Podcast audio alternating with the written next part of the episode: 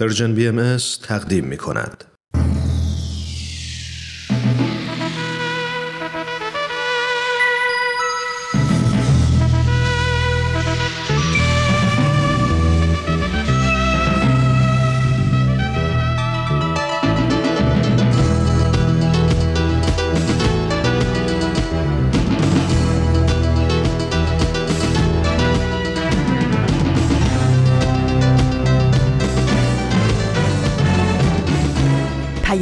دوست، برنامه‌ای برای تفاهم و پیوند دلها.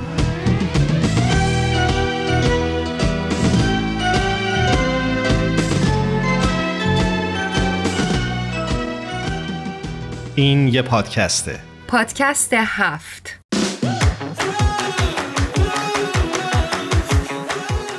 امروز جمعه 27 اسفند ماه 1400 خورشیدی برابر با 18 مارس 2022 میلادیه و این 97مین قسمت از پادکست هفته.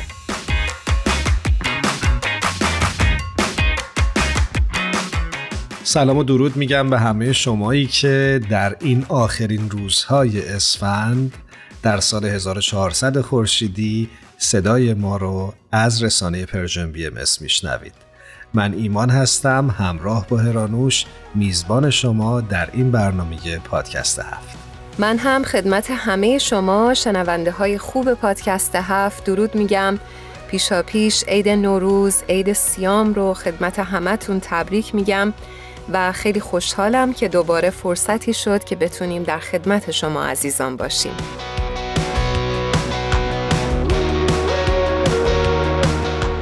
هرانوش میگم که این آخرین روزهای قرن هست و ما داریم پا میگذاریم به یک قرن تازه. چه حسی داری؟ من واقعا هیجان زدم و شوک میکنم که در همچین دوران تاریخی به دنیا اومدم. البته ناگفته نمونه که دوران عجیب و سختی هست، ولی تجربه این دوران از تاریخ حقیقتاً برای من اعجاب انگیزه. قطعاً همینطور.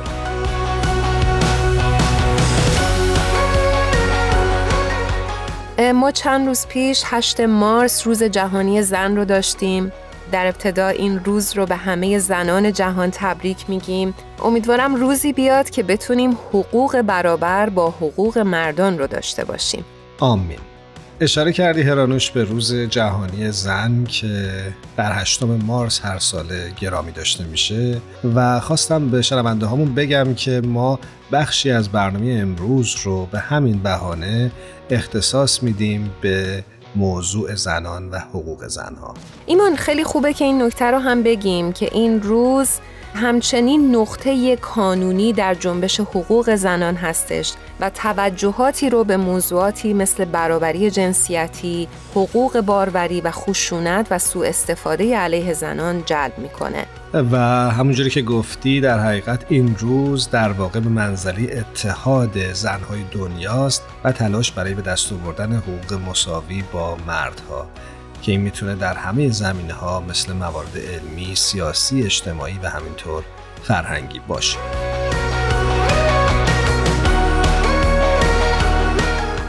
ایمان به نظر میرسه که در جوامعی که عدالت اجتماعی و رفاه اجتماعی درش برقرار هستش، ما میبینیم که برابری زنان و مردان و مشارکت کامل زنان در اون هم به چشم میخوره.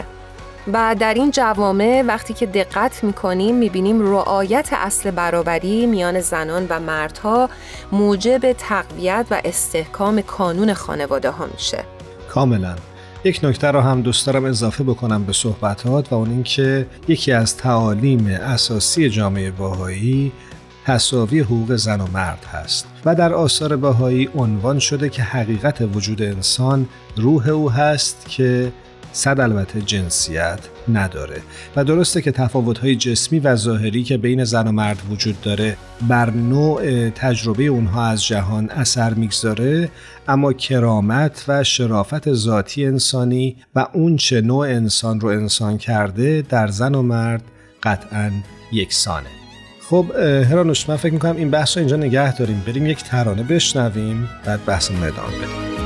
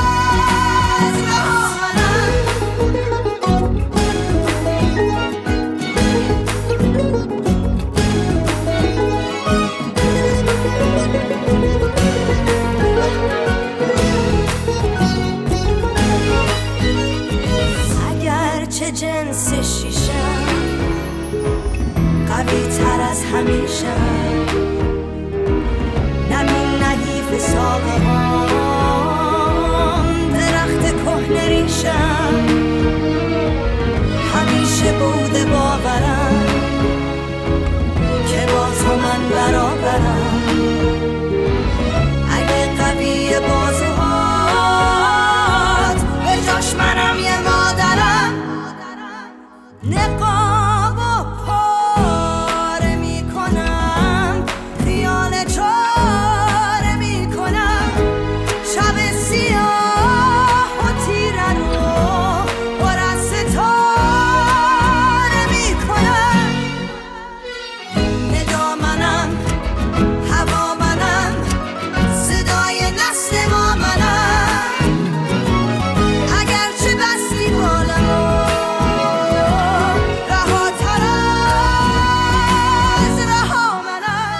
شما. شنونده 97مین قسمت از پادکست هفت هستید و آخرین قسمت پادکست هفت در قرنی که درش هستیم. ما توی این برنامه در بخش اول صحبت هامون راجع به زنها و حقوق برابر زن و مرد صحبت کردیم، اما ما دوست داشتیم در برنامه امروز حتما بخشی رو بگنجونیم که فکر میکنیم مهمه ولی ارتباط مستقیمی شاید با موضوع زن و حقوق برابر زن و مرد نداشته باشه. اخیراً در ماه مارس دفتر نیویورک جامعه جهانی بهایی میزبان یک گردهمایی آنلاین بود که سعی داشت در خصوص تغییراتی که در محیط کاری و شرایط کاری در دوران پندمی ایجاد شده مطالعه‌ای داشته باشه و تجربیات آدم‌های مختلف رو به اشتراک بذاره تا بلکه بتونه راهگشا باشه برای افرادی که اونها رو میشنوند. و ما توی این برنامه تصمیم گرفتیم که بخش‌هایی از این گردهمایی آنلاین رو صداش رو برای شما پخش بکنیم. ایمان خاطرم اومد که این توضیح رو هم اضافه کنیم که در قسمتی از این گردهمایی اومده که ما میتونیم کار بکنیم و از خودمون بپرسیم که چگونه میتونیم از تجربیات گذشتمون بیاموزیم. زمانی که بشریت ترغیب شده که چگونه میتونه پایه و اساس جدیدی رو برای مشاوره‌های معنادار بنا بکنه و آینده مرفه برای همه بسازه، آینده‌ای که به درد همه بخوره و به همه افراد فرصت مشارکت سازنده داده بشه. به نظرم خیلی مسئله مهمی اومد و نکات جدیدی توی میزه گرد عنوان شده بود. حتما همینطوره. ایمان خیلی خوبه که در قسمت اول این میزه گرد بریم صحبت‌های آقای استفانو گوئرا رو با هم بشنویم. این توضیح رو بدم که ایشون یکی از کارشناسان وابسته به نماینده دائم پرتغال در سازمان ملل هستند.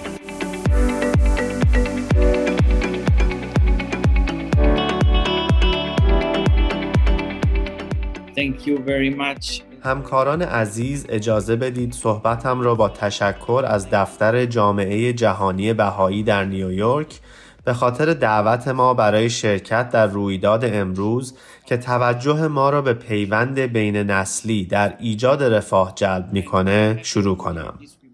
من بسیار خوشحالم که این اظهارات رو بیان می‌کنم و سهم پرتغال در مشارکت کامل و معنادار جوانان در فرایندهای تصمیم گیری رو مورد تأکید قرار میدم. واضحه که وارد کردن جوانان در جریان اصلی مکانیزم‌های حقوق بشر در اجرای SDG و نتایج کنفرانس‌های UN نقطه شروع خوبی برای پرداختن به چالش‌های پیشروی جوانانه. این تقریباً کلیشه‌ایه، اما جوانان در واقع کسانی هستند که میتونن دنیای ما رو به سمت توسعه پایدار و تحقق حقوق بشر تغییر بدن. من اینو نمیگم فقط به این دلیل که خودم جوان هستم، بلکه بیشتر به این دلیل که معتقدم باید به تقویت پتانسیل جوانان کمک کنیم. با این حال، همونطور که همه میدونید، جوانان هنوز با لایه‌های قابل توجهی از تبعیض مواجه هستند. به همین دلیل، هر دولتی باید موانع بهره‌مندی از حقوق بشر جوانان را از بین ببره. پرداختن به اشکال متعدد و متقاطع تبعیض که اونها رو تحت تأثیر قرار میده بسیار ضروریه، از جمله فقر، ناتوانی جنسی، منشأ قومی، گرایش جنسی، مهاجرت یا شرایط بهداشتی. جوانانی با این شرایط اغلب با موانع شدید، انگ و چارچوب‌های قانونی تنبیهی روبرو هستند. آموزش با کیفیت و فراگیر ابزار اصلی تغییره. بنابراین احقاق حق آموزش و پرورش باید برای همه کودکان و نوجوانان یک واقعیت باشه. حق سلامت از جمله سلامت روان نقش مهمی داره. کووید 19 به ویژه برای سلامت جوانان مضر بود. ما می‌دونیم که زخم‌های ناشی از مشکلات سلامتی در سنین پایین اغلب در تمام طول زندگی با افراد باقی میمونه و این باعث کاهش ظرفیت اونها برای یک زندگی سازنده میشه. همکاران عزیز، به من اجازه بدید تا بر تعهد پرتغال برای تضمین برخورداری کامل از حقوق بشر جوانان بدون هیچ گونه تبعیض و مشارکت کامل برابر و معنادار تأکید کنم. در واقع ارتقای حقوق جوانان برای مدت طولانی در اولویت اقدامات خارجی پرتغال بوده. در سال 1998 ما میزبان اولین کنفرانس جهانی وزرای مسئول جوانان بودیم.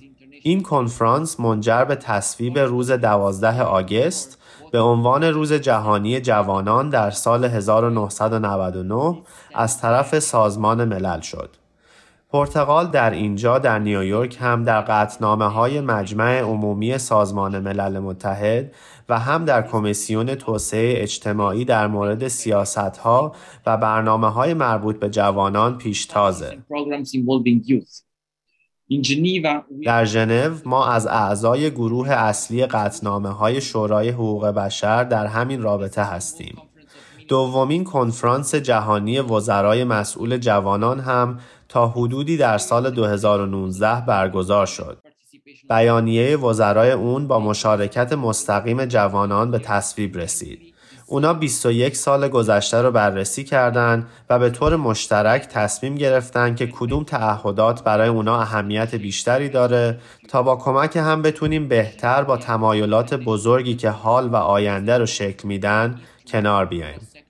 در سطح ملی ما یک طرح برای جوانان تهیه کردیم که ابزار سیاسی مهمی برای هماهنگی مقطعی با جریان اصلی جوانان در تمام سیاست‌های عمومی ملیه. در نهایت به منظور نظارت و ارزیابی پایداری بیانیه لیسبون به اضافه 21، پرتغال ابزارهای دیجیتالی را عرضه کرده که به همه نهادهای ملی اجازه میده ارزیابی کنند که آیا ابتکاراتشون با اصول اعلامیه مطابقت داره یا نه. الان به همکاری بین نسلی میپردازیم. مایلم در اینجا یادآوری کنم که در طول همهگیری جوانان داوطلبانه برای کمک به افراد مسن نه تنها در شرایط دشوار بلکه با کسایی که همراهی نداشتن هم رفتن. این همچنین برای برجسته کردن نتایج کلاس‌های آموزش شهروندی مهم بود. کلاسی که هدف اون توسعه دانش، مهارت‌های درک، رفتارها و ارزش‌هایی که جوانان را قادر می‌کنه نقش فعالی در جامعه داشته باشند و از نقش خودشون در جامعه آگاه بشن. بنابراین در پایان مجدداً تشکر می‌کنم و مشتاقانه منتظر ادامه بحث و پیشرفت در مشارکت معنادار جوانان هستم. بسیار از شما متشکرم. Thank you very much.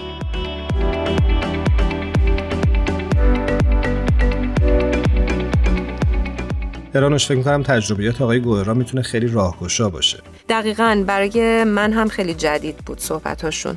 بخش بعدی که براتون آماده کردیم قسمت‌هایی از صحبت‌های خانم اشلی یانگ هست از بنیاد بودایی زوچی. خانم یانگ به عنوان دستیار تحقیقات علوم اجتماعی و هماهنگ کننده پروژه توسعه جامعه زوچی در سیرالئون خدمت می‌کنند. با هم بخش‌هایی از صحبت‌هایشون رو می‌شنویم.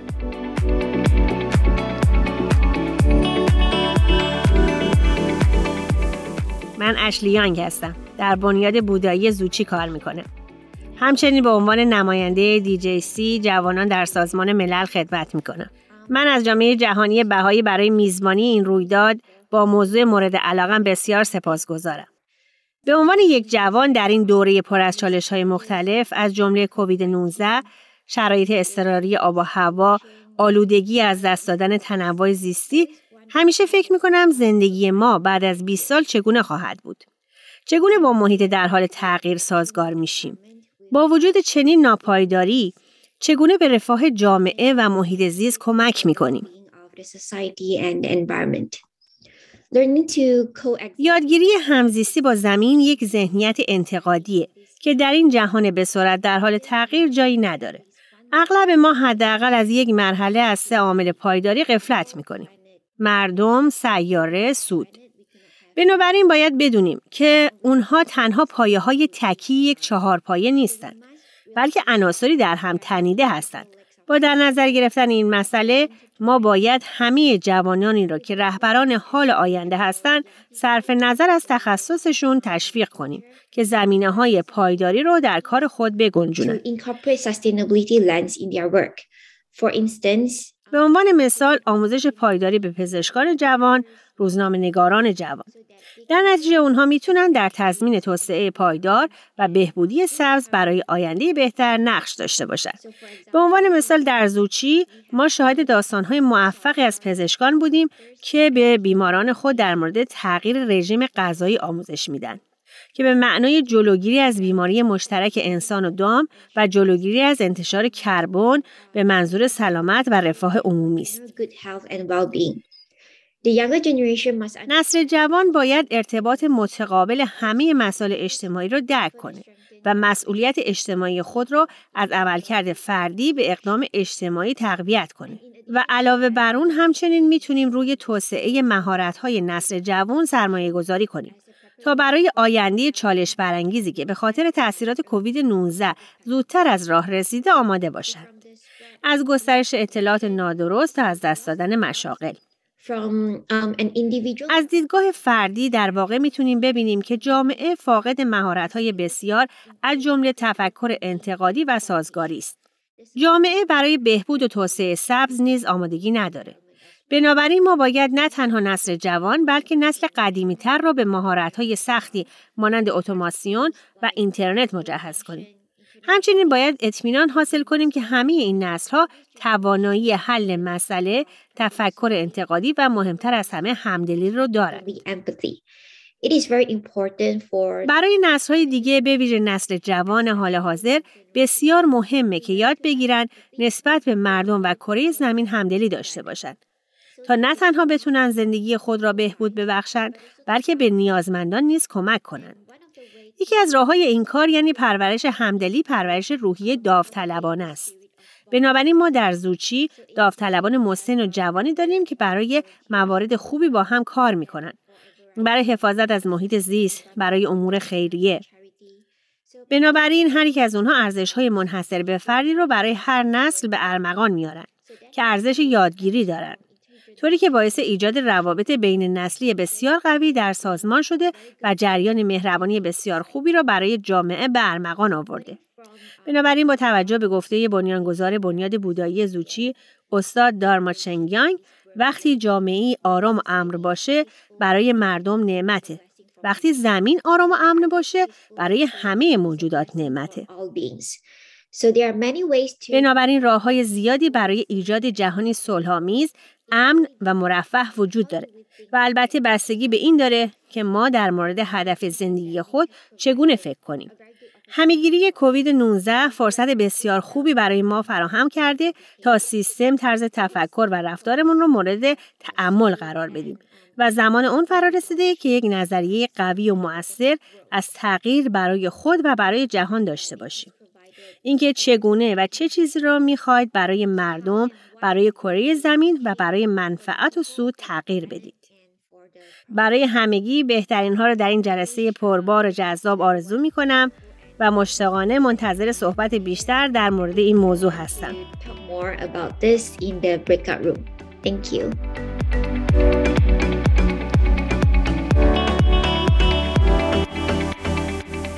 در بخش آخر بریم با همدیگه صحبت‌های آقای خوزه سوتو، رئیس ISCorporation هستن و در این بخش هم مجدداً صدای ایمان جان رو با همدیگه میشنویم که روی صدای آقای خوزه سوتو هستش.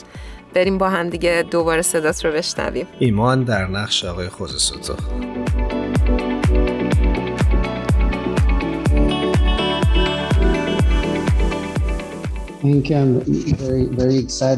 من برای این فرصتی که در اختیارم گذاشتید بسیار هیجان زده هستم تا مطالبی رو در مورد چگونگی پایدارتر کردن آینده با شما سهیم بشم. در مورد تجارت، این موضوع بسیار چالش برانگیزه و ما زمان کمی داریم، اما اساساً باید یک مدل مبتنی بر سود رو به مدلی مبتنی بر پایداری تغییر بدیم که باید اشتراک گذاری، همکاری، ظرفیت سازی، یادگیری، آگاهی زیست محیطی و نوآوری رو ترویج کنه. اما چطور این عناصر رو با هم ترکیب کنیم تا یک مدل کسب و کار تازه ایجاد کنیم و مهمتر از اون این که چطور به حل چالش‌های بشر کمک بکنه.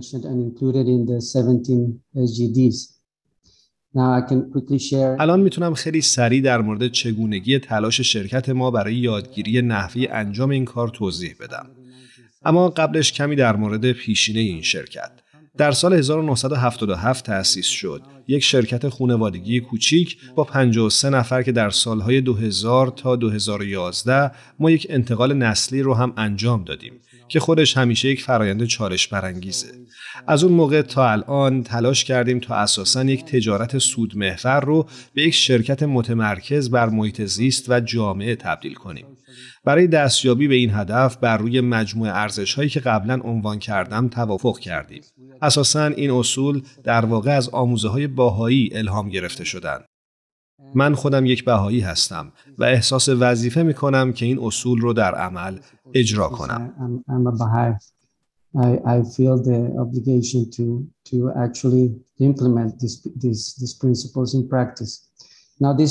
الان این سازمان سنتی که ما اون رو تجارت سنتی بهش میگیم 25 تا 30% از سود رو به پروژه ها و تحقیقات جدید اختصاص داده.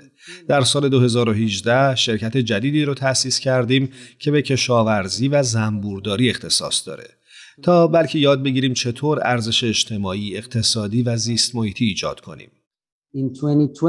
در سال 2020 این شرکت جدید پروژه‌ای رو برای پایدارتر کردن کشاورزی در کاستاریکا ارائه کرد. این پروژه رو با دولت آلمان از طریق آژانس GIC انجام میدیم و تا 50% از بودجه رو به منابع غیر نقدی، عمدتاً نیروی کار، زیرساخت‌ها و فناوری‌ها اختصاص میدیم. ذینفع‌های مستقیم اون انجمن‌های زنبورداران هستند که در مجموع به حدود 100 زنبوردار میرسه و به طور غیر مستقیم هم باید بتونیم در کل صنعت تاثیرگذار باشیم. این پروژه در ماه مارس 2021 برای یک دوره 3 ساله راه اندازی شد و تا 7 سال دیگه هم قابل تمدیده. Extendable to 7 more years if hopefully we're successful.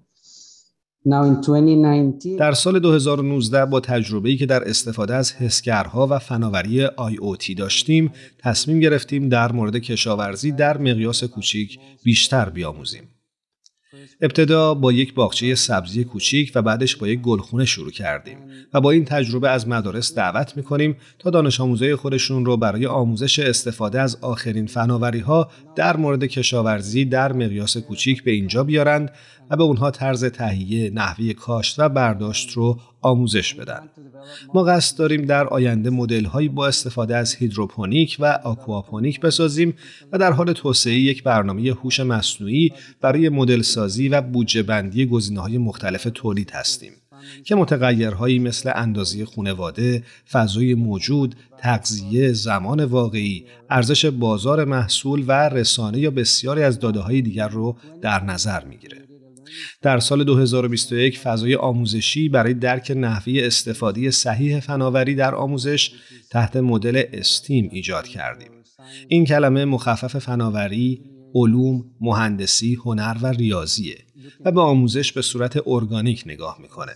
همینطور پروژه‌ای رو با همکاری دولت محلی، یک سازمان غیرانتفاعی و با سفارت چین در کاستاریکا و مدرسه دولتی برای کاهش شکاف دیجیتالی با همکاری دولت محلی شروع کردیم. با 22 دانش آموز که 2 بار در هفته تمام صبح رو به مدت 6 ماه در آزمایشگاه ما می‌گذرونند.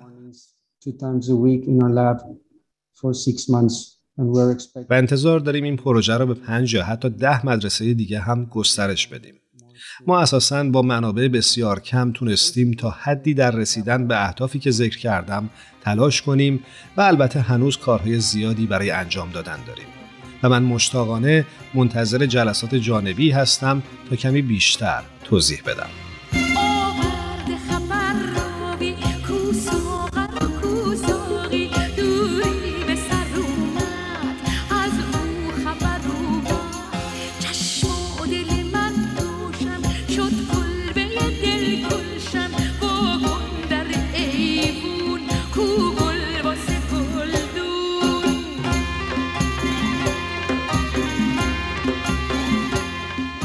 شنونده های خوبمون، پیشاپیش عید نوروزتون مبارک. یادتون نره که نوروز 1401 رو با رسانه پرژن بی ام اس و ویژه برنامه های نوروزیش همراه باشید.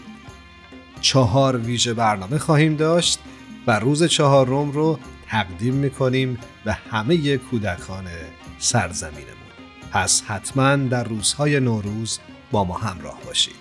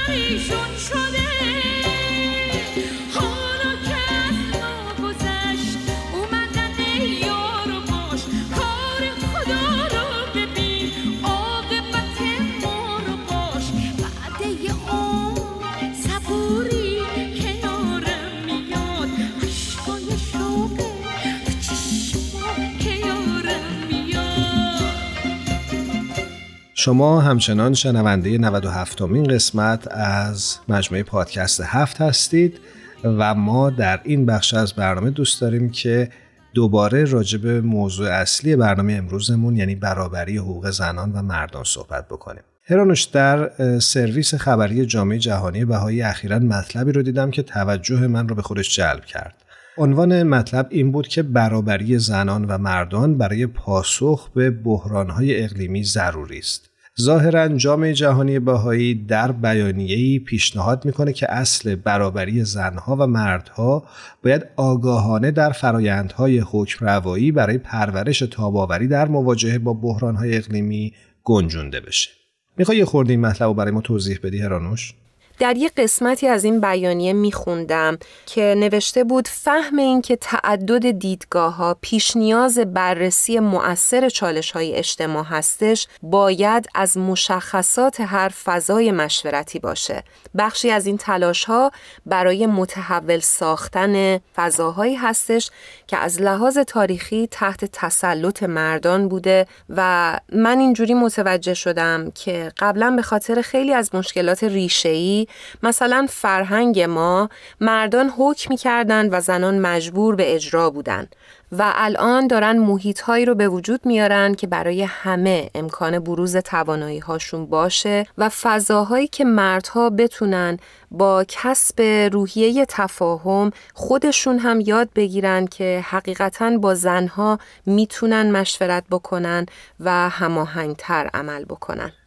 دقیقاً من فکر میکنم خب موضوع اصلی این مطلب که نگاهی به بحرانهای اقلیمی داشت میتونه از طریق این تغییر دیدگاه محقق بشه و بتونن زنها و مردها هماهنگ و همراه با هم برای حفظ محیط زیستشون اقدام کنن. دقیقاً ایمان، و یک موضوعی که برام خیلی جالب اومد این جمله هستش که به نظرم خیلی عمیق میاد، اینکه جامعه جهانی باهایی توضیح میدن که دقیقاً در دوران پرآشوب هستش که فرصت‌های عمیقی پیش میاد برای بازتعریف ارزش‌های جمعی و امیدوارم که بتونیم این مطالب رو بخونیم و با همدیگه مشورت بکنیم و ازش یاد بگیریم. این بحث رو اینجا نگه داریم چون که بهمن و فرانک روی خط منتظر ما هستن. بریم و باشون همراه بشیم. بله مشتاقیم، بریم صداشون رو بشنویم. بهمن و فرانک عزیز به برنامه خودتون خوش اومد. درود بر تو ایمان عزیز، مرسی. سلام ایمان جان، وقتت بخیر. وقت تو هم بخیر، مرسی. فرانک جان شما چطورید؟ مرسی عزیز، قربانت. منم خوبم و خوشحال از اینکه در جمع شما هستم. دوستان بسیار عزیزم، درود بر شما. بسیار خوشحالم از اینکه دوباره صداتون رو میشنوم. ممنونم هرانوش جان، منم خیلی خوشحالم عزیز. قربان شما. سلام هرانوش جان، ارادتمندم، در خدمتتون هستم عزیزان. خب عزیزان، ما امروز همونطور که پادکست هفت رو داشتید گوش می‌کردید، امروز داشتیم در مورد مقام زن و زن در آیین باهایی صحبت می‌کردیم. دوست داشتیم که بدونیم نظر شما چیه و این هفته برای ما چی آماده کردید. بهمن جان می‌خواین از شما شروع بکنیم؟ با کمال میل، حتما. از اونجایی که هنوز خیلی از 8 مارچ عبور نکردیم و دور نشدیم، فکر میکنم هنوز مناسبت داشته باشه که روز جهانی زن رو تبریک بگم، نه فقط به تو و فرانک جان به عنوان زنان همسرزمینم، نماینده زنان همسرزمینم، بلکه حتی این روز رو به خودم و ایمان به عنوان نماینده مردان ایران زمین تبریک میگم. حالا توی صحبتام توضیح میدم که چرا این تبریک رو به صورت عام خطاب به همه زنان و همه مردان ایرانی گفتم. سالها قبل وقتی که تساوی حقوق زن و مرد یکی از دغدغه‌های اصلی فکر من شد توی نوشتهام و ازش نوشتم، طبیعتاً با این شروع شد فکرها و اندیشه‌ها و عواطفم که در یک جامعه نابرابر که ما اصطلاحاً بهش جامعه مرد سالار میگیم، چه لطماتی به زنان اون جامعه وارد میشه که خب خیلی واضحه، اصلا نیازی نیست آدم راجبش فکر بکنه، فقط کافیه یک نگاه گذرا بندازه تا ببینه که این لطمات چی هست. ولی وقتی گذشت چند سال، من متوجه یک واقعیت دیگه شدم و اون هم این بود که زندگی در یک جامعه مرد سالار چه لطماتی به مردان اون جامعه میزنه که در وهله اول به چشم نمیاد. یعنی زنها به نوعی لطمه میخورن از عدم تساوی بین زنان و مردان و مردان به نوع دیگه ای لطمه میخورن. شما تصور بکنین وقتی در جامعه به عنوان مرد زندگی میکنی که همیشه همه تصمیم‌های نهایی رو تو باید بگیری، همیشه باید حرف تو باشه، بقیه باید از تو تبعیت بکنن، تو نه فضیلت فروتنی درت رشد میکنه، نه مشورت کردن رو یاد میگیری و نه میتونی اصلا زیر بار مسئولیتی که جامعه با تعریفش از مرد روی دوش تو میذاره دوام بیاری. یعنی تو هیچ وقت شریک نخواهی کرد مادرت رو، همسرت رو، دخترت رو، خواهرت رو، دوستت رو تعریف جامعه از مرد روی دوش تو گذاشته.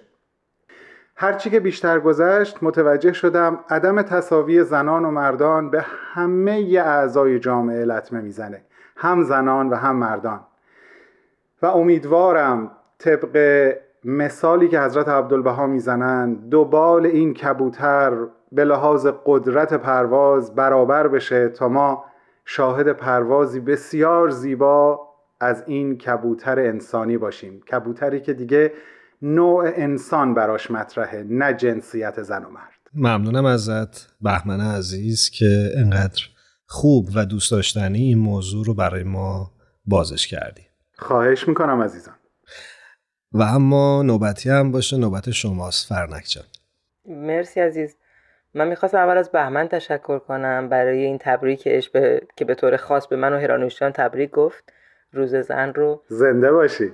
و چقدر باهات موافقم در مورد تبریک به هر نوع تفکری که برابری و آزادی و به اصطلاح عدالت رو ترویج میده. هر انسانی که مجری برابری و عدالت، در واقع روز زن که بود، روز همین 8 مارس چند روز گذشته، خب دوستان تبریک میگفتن یا مطالبی به اشتراک میگذاشتن در مورد تبریک به زن برای روز زن، ولی من هر چی فکر کردم دیدم چرا باید به زن تبریک گفت فقط. زنده باد. این روزیه که روز برابریه و باید به هر انسانی که این اندیشه رو داره تبریک گفت، فرقی نمیکنه.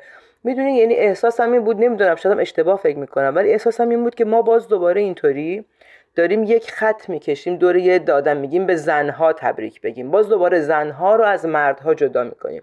به موضوع دو تاست. ما داریم از مقام زن اگه حرف میزنیم، من اینو مقام انسان میبینم، چه مرد و چه زن، چون زن و مرد بخش از این طبیعت و در واقع هیچ کدوم مقام نیست، مثل خب نر و ماده‌ای که در طبیعت هست، همه گلا، حیوانات، همه طبیعت این دو جنس رو دارن. پس من از چه مقامی دارم حرف میزنم؟ نه نظر فیزیکی، تفاوت‌هاشون، قابلیت‌هاشون، حالا حتی برتری‌های فیزیکی که یا حتی روانی اگر به همدیگه دارن هم بازم بخشی از طبیعته. پس نه بحث برتریست نه مقامی درش به کار رفت. کاملا درسته. ولی وقتی میگی مقام، طرف حساب من روح انسانی هست. آفرین. و دیگه اینجا خودش همین مسئله جواب میده، یعنی اصلا دیگه توضیح نمیخواد. من دارم از مقام انسان حرف میزنم، به مقام انسان فکر میکنم، به حقوق انسان فکر میکنم، اگه تحصیل، اگه تربیت، اگه آزادی، اگه حق ازدواج، حق طلاق، هر چی که هست، من دارم از حقوق انسانی حرف میزنم و این ربطی نداره که جسمش زنه یا جسمش مرده. و این خودش به نظر من این اندیشه رو اصلاح میکنه، این اندیشه که تا حالا هی بین جنس مردم، مثلا جنس زنها و مردا رو جدا کنیم، یا مثلا سیاها سفیدا، نمیدونم هر چی که اگه ما به این اختلافا نگاه میکنیم میبینیم که اصلا توجه زیادی به این اختلافا خودش بال و پر بهش میده. هی هر چی بیشتر نزدیک شه به اون اصلمون، خودش خود به خود اتحاد رو ایجاد میکنه. ولی با این حال مرسی از تبریکت بهمن جان. خواهش میکنم. نگاه متعالی بود فرانک جان، واقعا اینو جدی میگم. نه بسیار موافقم. خیلی فکر میکنم بیاید که دعا بکنیم که روزی برسه که دیگه قرار نباشه تو هیچ تقویمی روز مرد و زن وجود داشته باشه. حقیقتا چه آرزوی قشنگی. به به. دقیقاً.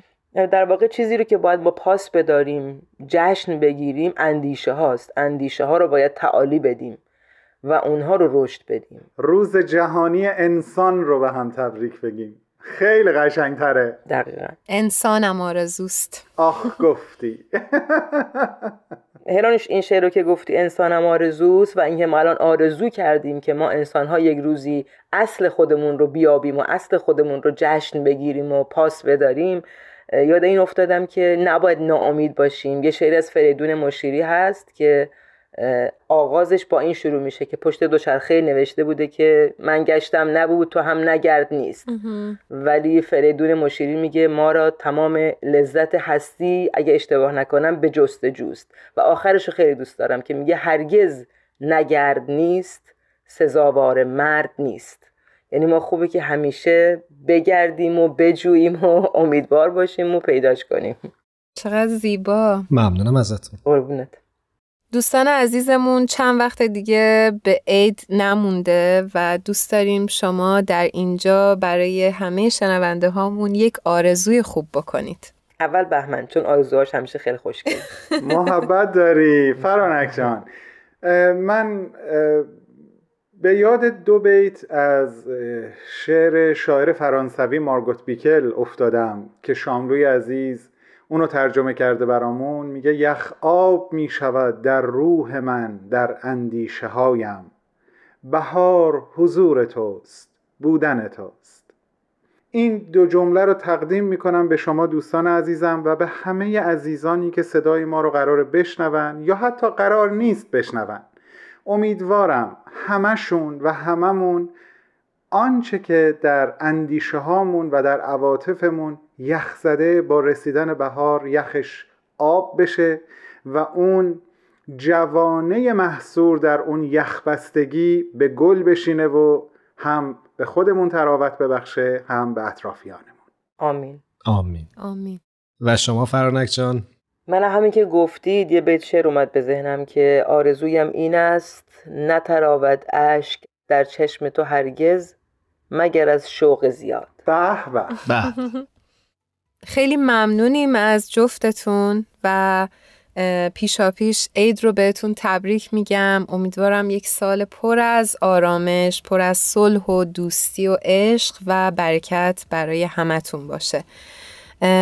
روز و روزگارتون خوش. منم هیچ چیز بهتر از اون چیزی که هرانوش آرزو کرد نمیتونم براتون آرزو بکنم. امیدوارم که حال دلتون خوب باشه. هرانوش جان، ایمان جان، یک دنیا سپاس از این همه مهر و معرفت، از این آرزوهای ناب.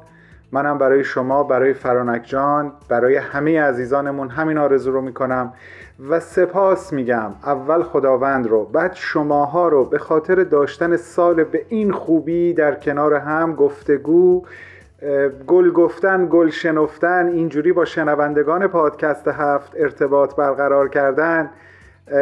واقعا به درگاهش شکر میکنم که این فرصت رو در سالی که داره تموم میشه داشتم و امیدوارم در سال پیش رو هم کماکان این فرصت برای ما فراهم باشه. ما هم متقابله بهمن جان. ممنونم. بله، به علاوه همه آرزوهای خوبی که شما عزیزان گفتید و بهمن جان تکمیلش کرد، منم به همه شما تبریک میگم پیشاپیش سال نو رو و این تاریخ خوشگل 1/1 در دوشنبه رو. بابا براتون یه روز خیلی خوب آرزو میکنم. نمره 1 باشین همیشه. مرسی بچه‌ها. تا یه برنامه دیگه خدا نگهدارتون. خدا نگهدار. تا سال دیگه. خداحافظ.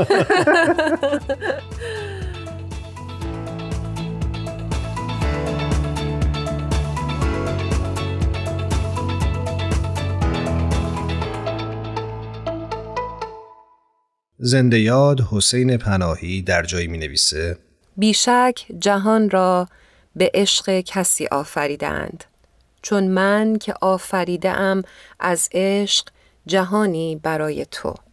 یک بار دیگه پیشاپیش فرا رسیدن سال نو خورشیدی رو به همه شمایی که صدای ما رو میشنوید تبریک میگیم و براتون بهترین ها رو آرزو میکنیم. همینطور از تهیه کننده های خوب پادکست هفت مثل همیشه ممنونیم که ما رو یاری کردند، الهام، تارا و میساق.